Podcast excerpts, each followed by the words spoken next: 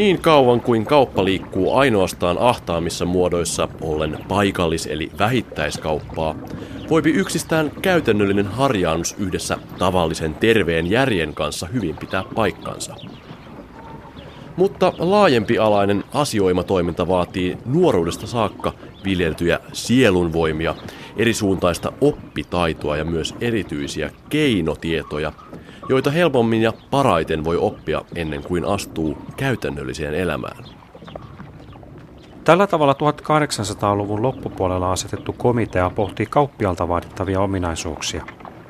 Tällaisia ominaisuuksia oli turkulaisella kauppialla Karl Magnus Dahlströmillä. Dahlström oli myös purjelaivavarustaja ja osakas useissa höyrylaivayhtiöissä. Hänen tavaroitaan rahdattiin pitkin Itämerta. Dahlström oli tarmokas ja suora liikemies. Vuonna 1856 Tukholmasta saamaansa puuvilaerää hän piti kasana roskaa ja kirjoitti. Minulle on epämiellyttävää, että tässä ensimmäisessä liiketoimessamme joudun ilmaisemaan tyytymättömyyteni, mutta sille ei voi mitään, koska haluan tulla palvelluksi rehellisesti ja kunnollisesti.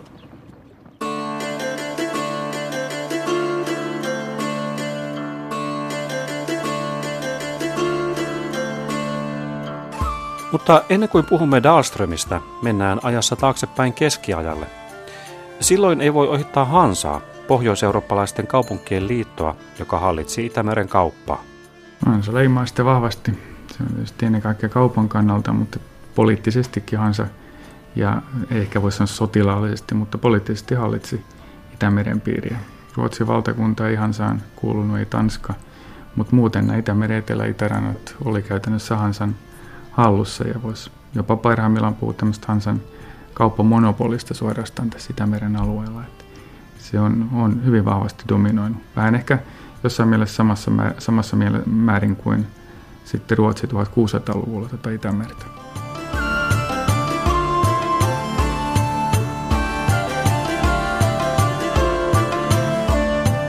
Tutkija Mika Kallioinen on perehtynyt keskiään ulkomaankauppaan. Hansaliiton keskus oli Lübeckin kaupunki. Pohjois-Saksan alueella oli, väestön kasvu oli runsasta, siellä oli paljon väkeä ja, ja oli mahdollisuuksia tämmöiseen kaupan harjoittamiseen. Ja sitten toisaalta taas täällä idässä, Suomessa ja ennen kaikkea Venäjällä, joka se Hansan kaupan pääsuunta sitten hyvin nopeasti oli, niin, niin siellä oli runsaasti tämmöisiä luonnontuotteita, joilla oli kysyntää täällä läntisen ja pohjoisen Euroopan isoilla markkinoilla. Suurin piirtein tuolla nykyisen Pohjois-Saksan ja, ja, ja Hollannin, Belgian, Etelä-Englannin alueella. Ja Lübeckin maantieteellinen asema oli tuossa aika sopiva, että se oli luonteva kauppavaihdon keskus, kun lähdettiin, huomattiin, että on, on tämmöinen oiva tilaisuus. On, on toisaalta noita luonnonvaroja tuolla idässä ja sitten isot markkinat lännessä ja siihen se Hansan perustakin sitten myöhemmin tuli, tuli nojautu hyvin selkeästi. Että se on tämmöinen kauppavaihdon organisaatio ennen kaikkea. No Venäjältä saatiin esimerkiksi mehiläisvahaa ja sitten turkeksia. Niille oli kova loputon kysyntä oikeastaan tuolla, tuolla läntisessä Euroopassa ja turkeksi ei välttämättä enää tuolta Keski-Euroopasta, ehkä Suomesta ja Ruotsistakaan saanut enää, ne oli paljon metsästetty, mutta sen sijaan Venäjältä niitä riitti. Et se, oli, se oli varmaan se kaiken kysytyin, arvokkain ja, ja kysytyin kauppatavara.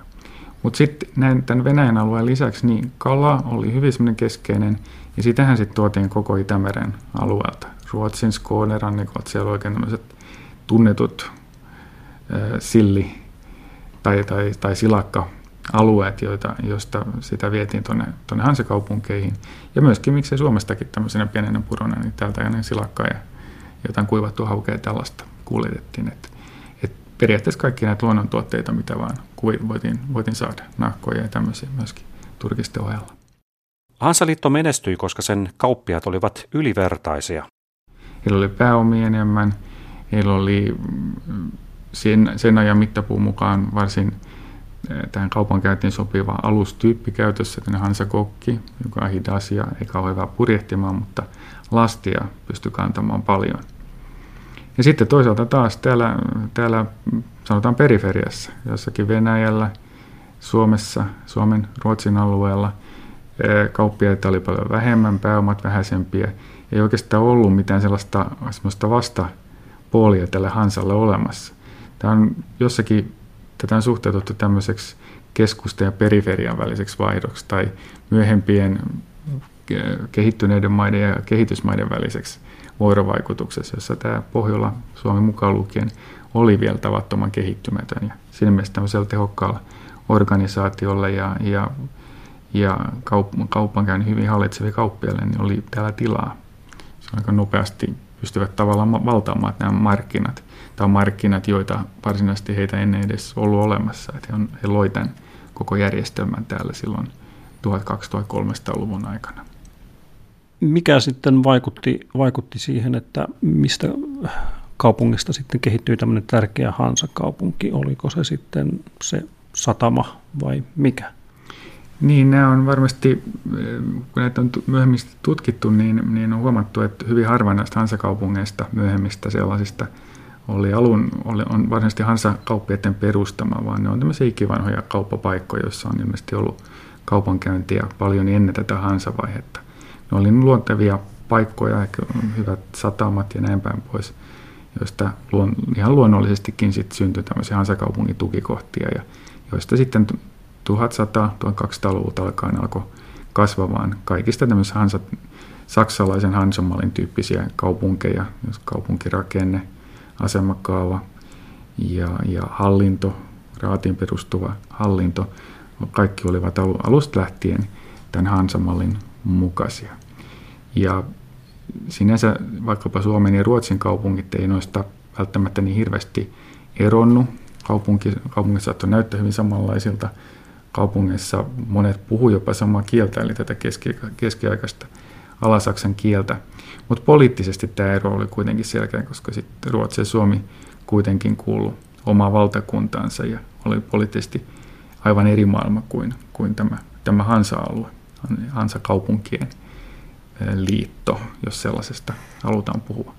Se on ehkä hyvä tästä todeta, että Hansahan ei itsessään ollut mikään tällainen missä nimessä valtio, eikä mikään monoliitti, eikä yhtenäinen poliittinen toimija, vaan pikemminkin tämmöinen hyvin, hyvin löyhä, löyhästi organisoitunut kaupunkien liitto, joka vuosisatojen kuluessa eli huomattavasti. Joskus jotkut Hansa-kaupungit oli enemmän kytköksissä toisiinsa, heillä oli yhteisiä intressejä ja välillä taas, taas oli ristiriitoja enemmän. Ja, ja se ei mikään tämmöinen, ei, ei, ei kannata ajatella sitä tämmöisenä yhtenäisenä liittona siinä mielessä, kun joku valtio saattaisi olla. Itse asiassa saksalaiset hansatutkijat on tässä ihan viime vuosina puhunut virtuaalisesta organisaatiosta, jolla on just kuvannut sitä, miten tämmöinen tavattoman väliä se kuitenkin on ollut se Hansa luonteeltaan.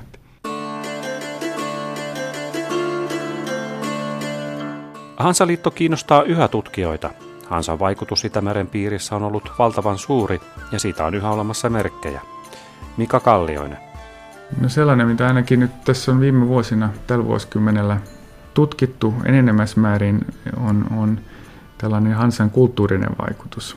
Että tällaista tutkimusta on, on tehty koko ajan enenemässä määrin, missä tarkastellaan tätä Itämeren piirin yhteisyyttä kulttuurin näkökulmasta. Eli sitten esimerkiksi kielellistä yhtenäisyyttä, kirjallisen kulttuurin erilaisia piirteitä, miten ne on ollut samalla, monessa mielessä samanlaisia eri puolilla Itämertä. Aika paljon loppujen lopuksi kulttuurin väljästi ymmärrettynä sen alueen löytyy tämmöisiä yhdistäviä tekijöitä. Et se, on ainakin, se on ainakin yksi sellainen teema, joka on ollut paljon esillä.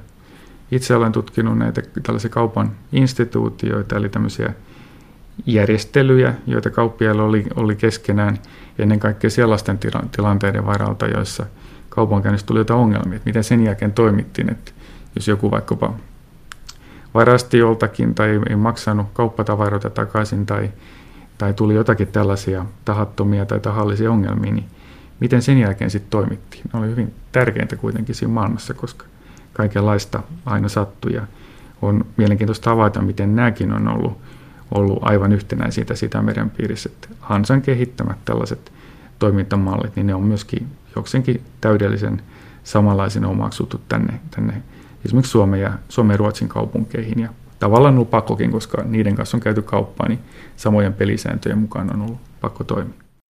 tässä kaupankäynnissä sitten joku vetää välistä tai varastaa, niin miten se tilanne sitten ratkaistiin yleensä? No siinä varmasti se ensimmäinen asia, mitä ne kauppiat keskenään yritti, niin oli, oli suoraan siltä huijannelta yrittää saada se omaisuuden takaisin, sopia jollakin tavalla se asia. Jos se ei sitten tuottanut tulosta, niin, niin sitten se toimintamalli oli se, että, että jos vaikka sanotaan, että turkulainen kauppias olisi ollut käymässä Lyypekissä, ja häneltä, häneltä olisi siellä jäänyt joku saatava, jota hän ei ole saanut perittyä takaisin, niin hän saattoi Turussa kääntyä oman Turun raadin puoleen ja mennä sinne kertomaan asian, mistä on kysymys, mitä on tapahtunut, vannoa sen asian todeksi, että näin todella on, on, on tapahtunut, mahdollisesti hankkia todistajia vielä taakseen, jotka ei välttämättä ollut asiaa nähneet, mutta todistavat pikemminkin tämän kauppian maineesta, että tämä on hyvä tyyppi ja jos näin kertoo, niin varmasti tämä asia näin on. Ja sitten Raati parhaansa mukaan tutki tämän asian ja jos oli samaa mieltä tämän turkulaiskauppien kanssa, niin Raati kirjoitti, ei suinkaan sille lyypekkiläiselle kauppialle, vaan Lyypekin Raadille ja pyysi, että se hoitaisi asian kuntoon ja, ja, ja tekisi tämän turkulaiskauppian toimivalla, toimivalla tavalla. Ja tämän tyyppistä kirjavaihtoa meillä on aika paljon säilynyt ja tässä on ihan tämmöinen vakiintunut toimintamalli, että, että niitä on niin Suomesta sinne kuin sieltä Hansamaailmasta tänne vastaavan tyyppisissä tilanteissa lähetetty. Se on tämmöistä raatien välistä ikään kuin institutionalisoitunutta vuorovaikutusta näissä ongelmatilanteissa. Et ne ei ollut ihan, ihan tota omillaan ne kauppiat, jos jotain, jotain ongelmia tuli, vaan siinä oli tämmöinen isompi organisaatio ja valmis malli takana. Tuliko näistä ratkaisuista, olivatko sitten asianosaiset tyytyväisiä niihin? Nyt on harmillista se, että me hyvin harvoin tiedetään niitä riitoja lopputuloksia. Me tiedetään nämä yhteydenotot, että pyydetään, että tällainen, että näin toimittaisiin. Muutamassa harvassa tapauksessa tiedetään, että, että se on toiminut se malli. Mutta kun näitä kirjoita on säilynyt koko keskiajan, keskiajalta Suomen osalta muistaakseni noin puolentoista sataa, mikä on sinänsä pieni määrä, mutta keskiajan lähteet huomioon ja niiden niukkuus, niukkuus huomioon ottaa, niin se on pitäisi aika isonakin määränä. Niin ajattelisin, että kun tämä on jatkunut 1300-luvulta ainakin 1500-luvulle ilmeisesti pidempäänkin, niin, niin kyllä ilmeisesti ne, ne lopputulokset useimmiten on olleet sit myönteisiä, koska tähän on jatkuvasti turvauduttu tähän, tähän malliin. Et, et uskoisin, että se on, se on monissa tapauksissa toiminut. Ja se, että mikä se oikeudenmukaisuus siinä on ollut, että onko vaikkapa sen Lübeckin raadin kannalta ollut, ollut mielekästä edellyttää ja vaatia, että se lyypekkiläinen kauppias palauttaisi vaikka sum, puuttuvan summan rahaa tuonne kaukaisen Turkuun, niin se on tietysti se on mielenkiintoinen kysymys, mutta, mutta viime kädessä tässä on tämmöisistä yhteisistä intresseistä kyse, että jos raadit olisi toisiaan tukenut, niin siinä oltaisiin äkkiä oltu sellaisessa pattitilanteessa, että kukaan ei olisi enää halunnut käydä toisen kaupungin kanssa kauppaa ja se olisi varmasti johtanut sitten, sitten ongelmiin. Kauppa olisi pahimmassa tapauksessa ehkä, ehkä loppunut kokonaan. Eli tämä oli niin kaikkien, kaikkien kannalta sitten kuitenkin viime kädessä hyödyllinen järjestelmä. Hansaliitto siis vaikutti Itämeren kaupunkien kehitykseen ja siihen, miltä moni kaupunki yhä näyttää. Kyllä se varmasti näkyy siinä, siinä että ihan tällainen asemakaava oli hyvin samantyyppinen eri puolilla Itämerta. Kaikkien kaupungin keskustassa oli tori ja sen päässä yleensä sitten aina raatihuone, jossa raati kokoontui ja tällaisen kaupungin toiminnallinen ydin – rakennustekniikka, rakennusten ulkonäkö oli vähän samantyyppisiä. Toki, toki tietysti niin, että ettei vaikkapa Turun kaupunkikuva nyt ei voi ihan Lyypekkiin verrata, että se on kuitenkin niin paljon vaatimattomampaa ja täällä on ollut puutaloja suhteessa paljon enemmän ja näin päin pois, mutta, mutta se on yleinen malli, niin kyllä se on ollut hyvin samantyyppinen ja se on tietysti luontevaa, kun ajatellaan, että nämä yhteydet on ollut niin tavattoman vilkkaita tuon kaupankäynnin takia, että koko purjehduskauden läpi, niin on kuitenkin laivoja liikkunut risteen rastin kaupunkien välillä. Pelkästään Turustakin niin, niin useita kymmeniä yleensä vuosittain eri, eri hansakaupunkeihin. Et, ja ihmisiä liikkunut, heidän mukana kaikki tavat ja, ja näin päin pois. Ja, ja, ja tänne Suomeen muuttanut paljon väestöä hansakaupungeista ja on tuonut se oman mallinsa mukanaan. Että kyllä tässä tämmöinen monentasoinen kulttuurinen integraatio on ollut, ollut vuosisatoja käynnissä.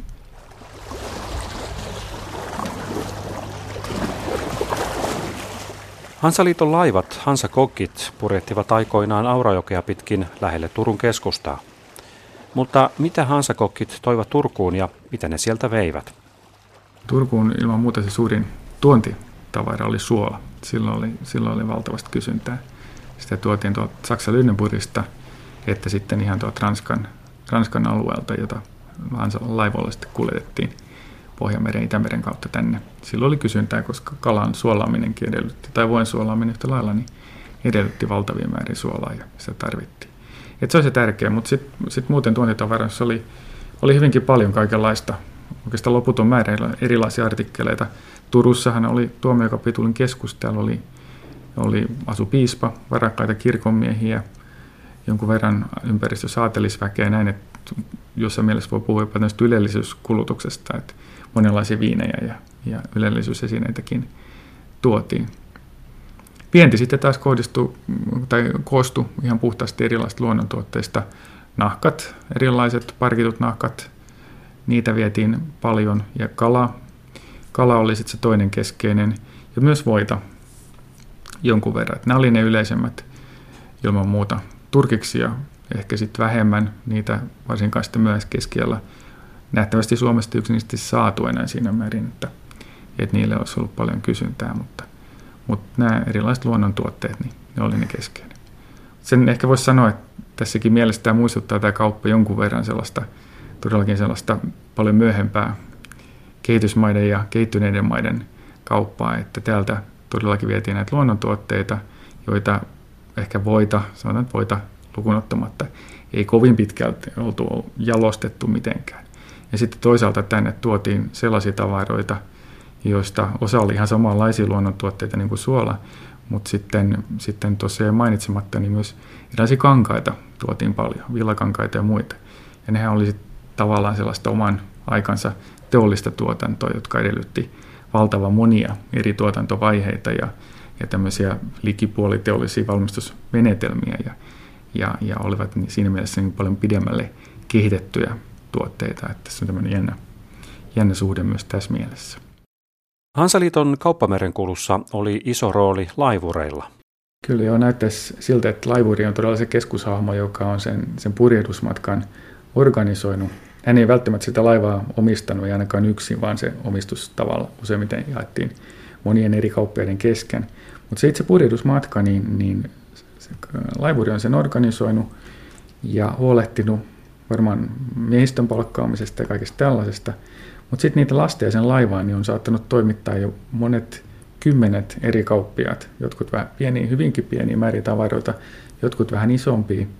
Se oli enimmillään jopa yli 50 kauppialla saattoi olla samassa aluksessa lasteja. Ne on kaikki näihin tulliluetteloihin hyvin tarkkaan sitten kirjattu. Ja sitten tämä laivuri lähti sen laivas kanssa sinne vaikkapa Lübeckiin tai, tai Danzigiin, nykyiseen Gdanskiin, ja myi ne tavarat siellä sitten. Ja ton, ilmeisesti on niin, että, että joillakin kau, turkulaiskauppiailla oli tällaisia varakkaammilla sellaisilla, sanotaan sen näin suurkauppiailla, oli siellä näitä omia vakiintuneita kauppatuttavia, joiden kanssa ehkä oli käyty kauppaa monet vuodet, kenties joskus henkilökohtaisesti tavattukin. Ja heidän kanssaan he, oli, he tapas sopia kyllä ihan henkilökohtaisesti kirjeitse, että että mitä tavaroita toimitetaan ja mihin hintaan ne myydään ja näin päin pois. Mutta missään tapauksessa näillä kaikilla, jopa kymmenillä eri kauppiailla, joilla se lasteja oli tässä laivassa, niin heillä ei voinut tämmöisiä henkilökohtaisia suhteita olla. Ja silloin nähtävästi laivuri on kyllä hyvin itsenäisesti voinut huolehtia siitä myymisestä. Hän on ollut tämmöinen nykytermeen sanottuna agentti siinä myyjän ja ostajan välillä ja, ja hänellä on nähtävästi ollut hyvin pitkälle menevä oma valtansa päättää esimerkiksi niitä kauppahinnoista, mikä on tietysti luonnollista, koska ei, ei, ei täällä tiedon kulku oli niin hidasta, ei voitu tietää, mikä oli minkä hetkinen hintataso eri tavaroilla juuri sillä hetkellä eri kaupungeissa. Tämä, tämä on ollut hyvin tämmöinen keskeinen ja, ja, ja rooli tällä laivurilla ja, ja hyvin vahvasti myöskin luottamukseen perustava. Muutenhan tämmöistä ei voisi ymmärtää tämmöistä järjestelmää, jossa yhdelle ihmiselle annetaan näin paljon valtaa. Luottamus ja maine. No kyllä, ne on ne avainsanat. Hansaliitto piti huolta siitä, että siihen kuuluneella kaupungilla oli oikeasti hyötyä jäsenyydestään. on semmoinen tapaus 1400-luvulta, jossa, jossa Turkuun oli muuttanut Tallinnasta saksalaissyntyneen kauppias, asui pysyvästi Turussa, ja hän olisi halunnut käydä Tallinnassa edelleen kauppaa samoin ehdoin, mitkä koski niitä paikallisia tallinnalaisia kauppiaita ja Hansan jäseniä. Ja tästä Tallinnan raati kirjoitti kirja, jossa, jossa he totesivat hyvin selkeästi, että tämä ei ole mahdollista, koska tämä kyseinen kauppias asuu Turussa pysyvästi, hänellä on siellä perhe, hän omistaa siellä talon ja on, on, on siten Ruotsin lakien alainen. Eli nämä Hansan privilegiot, erioikeudet ei enää koske häntä. Tässä on hyvin mielenkiintoinen tapaus, jossa näkyy, tavallaan leikkautuu tämä Hansan ja muun maailman välinen raja, että Hansa piti hyvin tiukasti kiinni näistä omista erioikeuksistaan ja jos muutti pois Hansa-kaupungista, niin, niin ne ei sitten enää koskenutkaan. Se oli, se oli juuri tämä Hansan olemassaolon ydin, voisi sanoa näin, koska Hansa sitten hyvin tiukasti pyrki näitä privilegioita turvaamaan sille, niille omille jäsenille ja sulkemaan muut pois siitä, ennen kaikkea siitä Venäjän kaupasta, joka oli se, se keskeinen runko tässä kaikessa.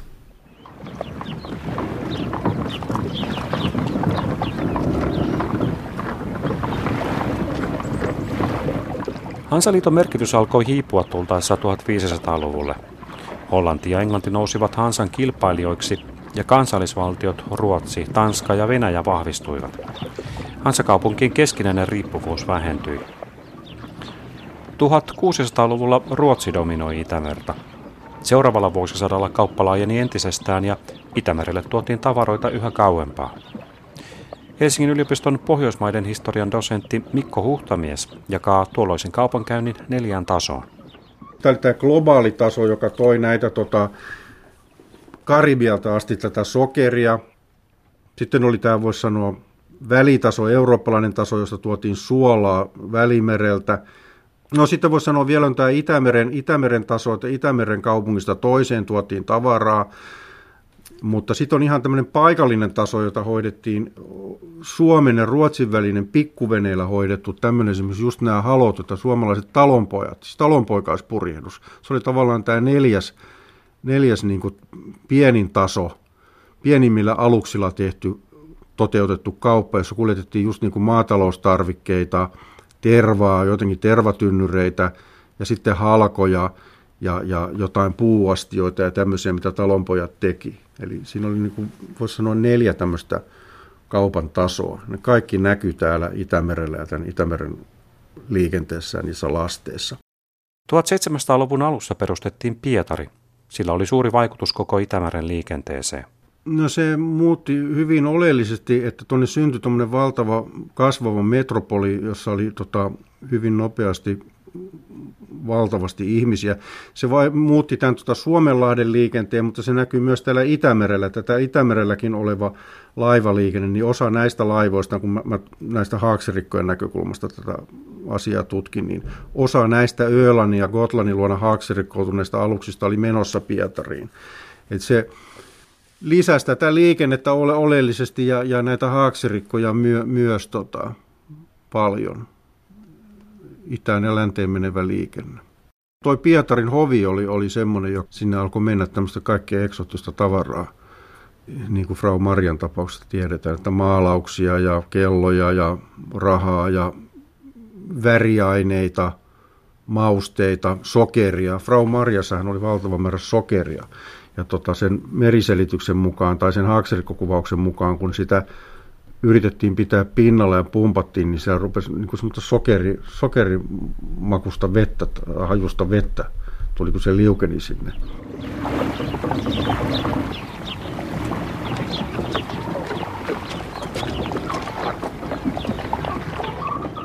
Vuosina 1808-1809 käydyn Suomen sodan jälkeen Suomi siirtyi Ruotsilta Venäjälle. Monilta osin Suomen kauppamerenkulku jatkui kuten ennenkin, mutta jotkut asiat muuttuivat. Historian emeritusprofessori Yrjö Kaukiainen. No se, kun se ei enää mene Tukholman kautta, niin se meni sitten suoraan. Esimerkiksi Pohjanlahden kaupungista lähdettiin viemään entistä enemmän, enemmän tervaa suoraan niihin maihin, mihin sitä oli ostettu. Et alun perinhän tilanne oli kai suunnilleen sellainen, että ehkä puolet Pohjanmaan tervasta meni, meni Tukholman kautta. Se oli tietyllä tavalla kyllä varmempi tapaus, kun eh, tukholmaisilla kauppialla oli enemmän pääomia, niin he pystyvät myöskin kantamaan riskejä. Mutta se muutos sitten Suomen sodan jälkeen, niin se oli hyvin nopea. Ja se johtui ihan yksinkertaisesti siitä, että sen jälkeen tuli pikkuhiljaa tuli muureja ja kaikkea muuta estettä, jonka jälkeen suomalaisen tervan vieminen maailmalle Tukholman kautta olisi ollut kalliimpaa. Muutenhan tietysti tilanne jatkuu aika lailla 1700-luvun tapaan, ainakin siinä mielessä, jos nyt Suomea ajatellaan, että Suomesta vietiin maailmalle metsän tuotteita. Tervaa, joka oli vähän pitemmälle jalostettu, ja sitten sahatavaraa, joka ei ollut ihan niin pitkälle jalostettu. Ja näistä kahdesta kyllä itse asiassa sahatavaran vienti kasvoi 1800-luvun alkupuolellakin jo tasaisesti. Tosin myöskin tervan vienti kasvoi niin, että tuolta muistaakseni suuri tervanviennin huippu osui jonnekin tuonne 1860-luvulle. Mutta siinä vaiheessa se ei enää tuottanut yhtä paljon vientituloja kuin sahatavara. Noin yleisesti ottaen voisi sanoa, että kaupan volyymin kasvu 1800 alkupuolella on vielä aika maltillista. Esimerkiksi Suomen osalta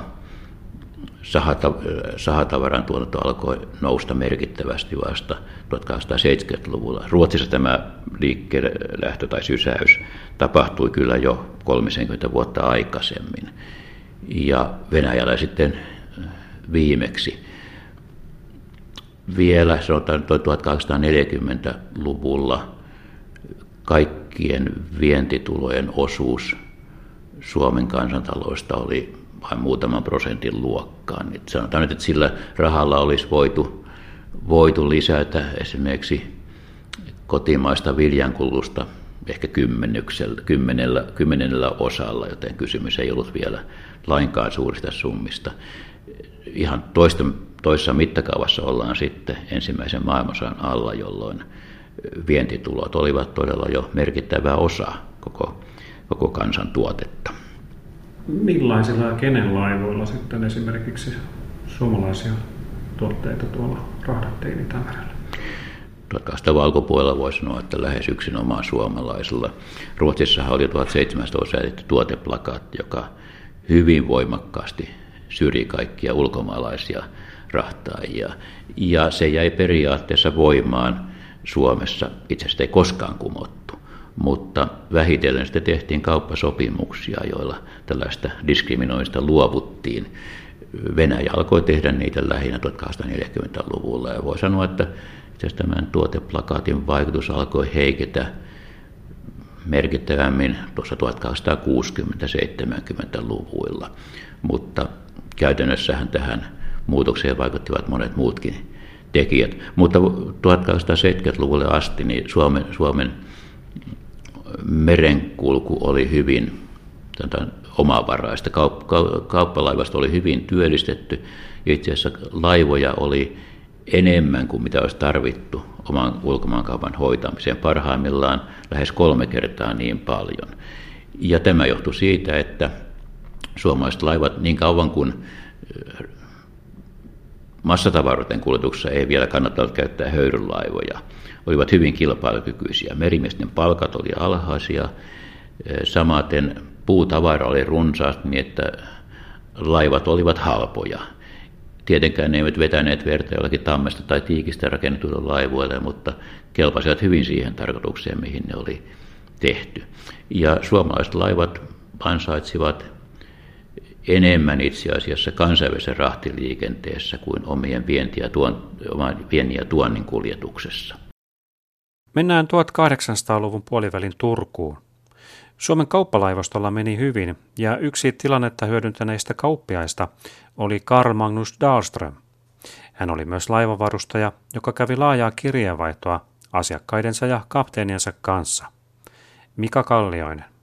Kyllä hänellä oli laajat kauppasuhteet ihan koko Eurooppaan välimerta myöten ja kaukaisimmillaan tuonne, tuonne Rio de Janeiron saakka ja kaikkien näiden ulkomaisten kauppakumppanien kanssa, niin hän kävi säännöllistä ja laajaa kirjeenvaihtoa. Kirjeet kuitenkin tuohon aikaan jo oli suhteellisen halpoja lähettää ja, ja ne kulki tehokkaasti, oli eri maissa oli omat postilaitoksensa ja, ja rautatiet Euroopassa rakennettiin siinä vuosisadan puolen paikkeilla. Niin se kirjeitä kulki ja se oli, se oli nopeata, suhteellisen nopea ja tehokasta tämä, tämä kommunikointi kirjeiden kautta. No mistä, mistä hän kirjoitti? Ne on ihan puhtaita kauppakirjeitä. Sovitaan erilaisista kauppatavaroista, kaupoista. Hän kertoo, että hän haluaisi ostaa sitä, sitä tai tätä johonkin hintaan, kyselee, minkälainen hintataso on muualla. Ja sitten ne ulkomaiset kauppiaat myöskin välillä lähettää ihan tämmöisiä, voisi sanoa mainoskirjeitä, joissa ne, joissa ne kertoo, minkälaisia tuotteita juuri nyt olisi saatavilla ja, ja mainosta itseään, että he pystyisivät toimittamaan näitä nopeasti ja erittäin hyvänlaatuisia tavaroita. Ja, ja, ja pääsääntöisesti ihan puhdasta tällaista jokapäiväisen kauppavaihtoon liittyvää kirjeenvaihtoa, jos sovitaan hinnoista ja, ja tehdään ikään kuin sopimus jostain tietystä kaupasta. Ennen kuin rahti otetaan, teidän on tarkoin otettava selvää poliittisesta tilanteesta ottaen huomioon sodan mahdollisuuden Venäjän ja muiden valtojen välillä. Sillä jos sota syttyy Venäjää vastaan, on laiva kaikkialla englantilaisten uhkaama. Näin Dahlström kirjoitti laivansa kapteenille F. Fagerlundille Krimin sodan alla vuonna 1853. Se kauppatavaroiden äh, kirjo kyllä sit siinä vaiheessa oli kyllä tavattoman suuri, että, että hänellä ehkä korostuu tämmöinen tuontikauppa enemmän kuin vienti niinkään. Hän toi paljon tavaraa ulkomailta ja myi sitä sitten oman kauppahuoneensa kautta täällä Turussa ja omien paikallisten verkostojensa kautta oikeastaan ympäri Suomea likimain. Ja se tuonti, se, siinä oli kyllä varmasti satoja erilaisia kauppa-artikkeleita. Paljon erilaista alkoholia, elintarvikkeita, kankaita, monenlaisia ylellisyystavaroita, mitä tuohon aikaan saatiin. Ei, ei, ei voi sanoa, että hän olisi erikoistunut mihinkään tiettyyn tuoteryhmään, vaan, vaan se oli niin kuin periaatteessa kyllä sen ajan tavaratalon koko valikoima. Mä luulen, että se oli tyypillinen ainakin näin suomalaisittain, että Suomessa kauppahuoneet ei kauheasti mitkään erikoistunut, paitsi ehkä vientiin suuntautuneet, koska oli sitten varsinkin Viipurissa ja muualla sellaisia, jotka keskittyivät puutavaravientiin, se oli sitten oma asiansa. Mutta tuolla ulkomailla, niin sanotaan vaikka Lyypekissä, oli tiettyjä kauppahuoneita sitten, jotka oli erikoistunut vaikkapa viineihin. Ja silloin kun Dahlström halusi tuoda viinejä, niin asioin tietysti näiden kanssa ja ja, mutta muuten se kauppa koostui kyllä kymmenistä, ellei, ellei sadoista eri puroista, joita tuli ympäri, ympäri Eurooppaa ja, ja todellakin aina Etelä-Amerikkaan myöten. Sieltä tuotiin kahvia sitten tänne. Et se on ollut, ollut hyvin, hyvin laaja tämä verkosto. Satoja eri, eri ulkomaisia kauppiaita ollut siinä mukana. Teidän tulee muutaman kerran kuukaudessa ilmoittaa minulle rahtien hinnoista, ja jos kyseessä on pikainen ja tärkeä asia, minulle tulee ilmoittaa siitä lennättimellä, jolloin vastaus voidaan saada muutamassa päivässä. Tällainen oli Dahlströmin ensimmäinen lennätinviesti kapteeni F. Fagerlundille vuonna 1856. Lennätin nopeutti kauppiaiden yhteydenpitoa huomattavasti. Samalla kapteenien rooli ja vastuu laivan lastin myymisestä väheni, kun laivavarustajat ja kauppiat saattoivat nopeasti sopia asioista keskenään.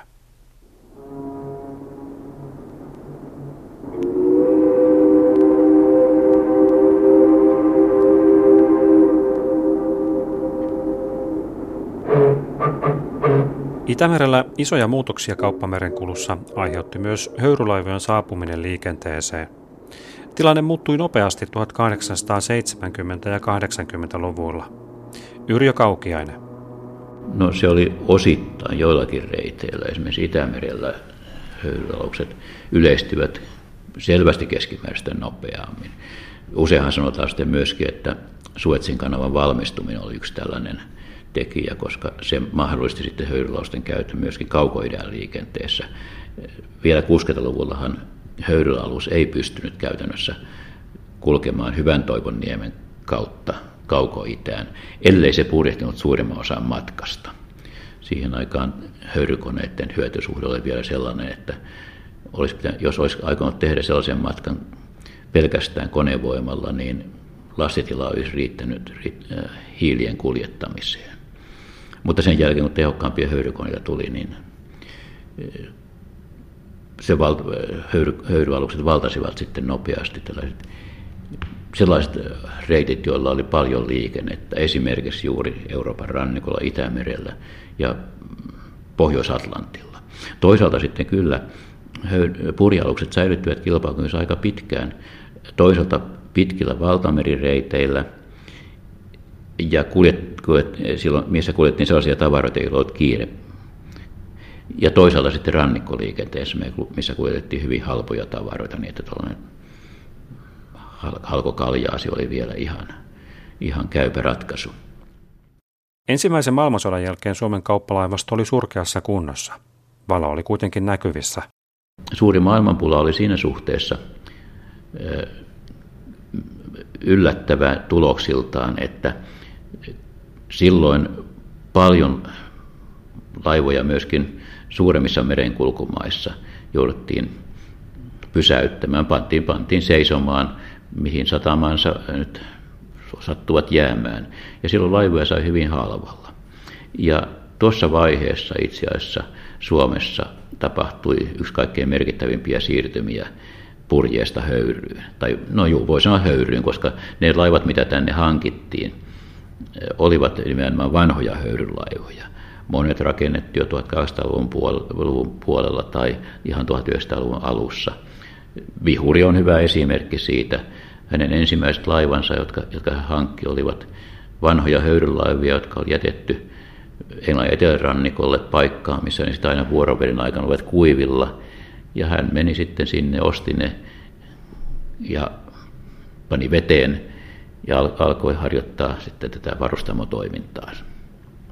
Suomen merenkulku oli siinä mielessä kilpailukykyistä, että edelleen kustannukset olivat alhaisia.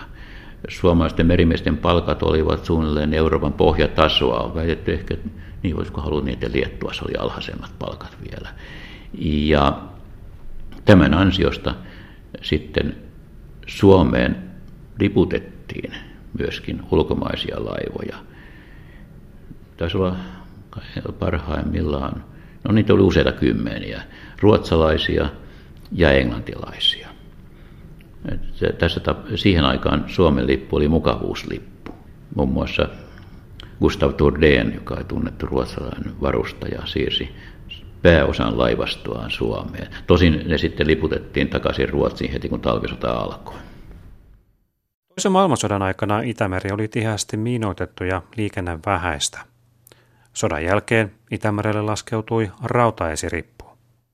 Niin, ehkä, ehkä tuon tilanteen ennen neuvoston romahdusta voisi tiivistää sillä tavalla, että tilanne oli kuitenkin aika lailla samankaltainen kuin 20-30-luvullakin Itämeri kaupallisessa mielessä oli paikka, jossa Venäjä ei, vanha Venäjä eikä uusikaan Venäjä juuri vaikuttanut. Toisen maailmansodan jälkeen tietysti koko, koko, kaikki nämä Baltian maat olivat myöskin poissa. Niihin, niiden kanssa ei kovin paljon käyty kauppaa. Tuo äsken mainittu Ventspils nyt oli poikkeus. Ja tässä mielessä sitten taas yksi näitä todella suuria mullistuksia oli neuvostojen romahdus, joka avasi tämän rautaesiripun ja ennen kaikkea sitten sen, sen jälkeen alkoi Venäjällä myöskin viennin ja tuonnin nopea kasvu. Aikaisemmin neuvostot yritti olla mahdollisimman omavarainen, tehdä omat autonsa, mutta tässähän mentiin melkein toiseen äärimmäisyyteen sitten hyvin nopeasti. Energian ja energiatuotteiden viennin osalta tilanne ei ollut, tai muutos ei ollut ihan näin jyrkkä, sillä Venäjältä oli viety kaasua ja öljyä hyvin paljon äh, näihin Varsovan liiton maihin, mutta länsivienti oli ollut sen, ver- sen verran pienempää, että esimerkiksi Suomeenhan tuotiin meikäläisille jalostamoille aika pitkään raakaöljyä myöskin Persianlahdelta. Nythän sitten se ei kannattaisi enää ollenkaan, kun matkat pitenisi aivan toiseen luokkaan. Nykyisinhän meillä raakaöljyn tuonti on oikeastaan rannikkoliikennettä.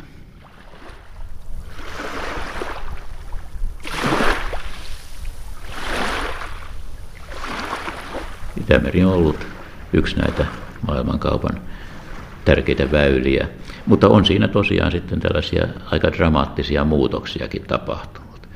Ja kyllä mä sanon, että yksi kaikkein dramaattisin muutos tapahtui juuri tuossa 90-luvun alkaessa heti.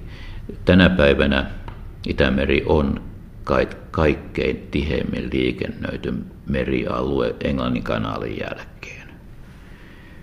Itämerellä voisi sanoa, että siellä kulkee semmoinen valtatie, joka alkaa Tanskan salmista ja menee sitten Ruotsin rannikon ja Bornholmin välistä Gotlannin itäpuolelta ja kääntyy sitten Suomen lahdelle.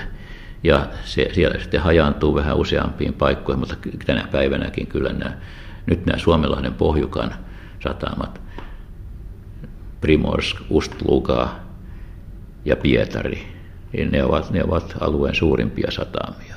Sinne menee paljon laivoja.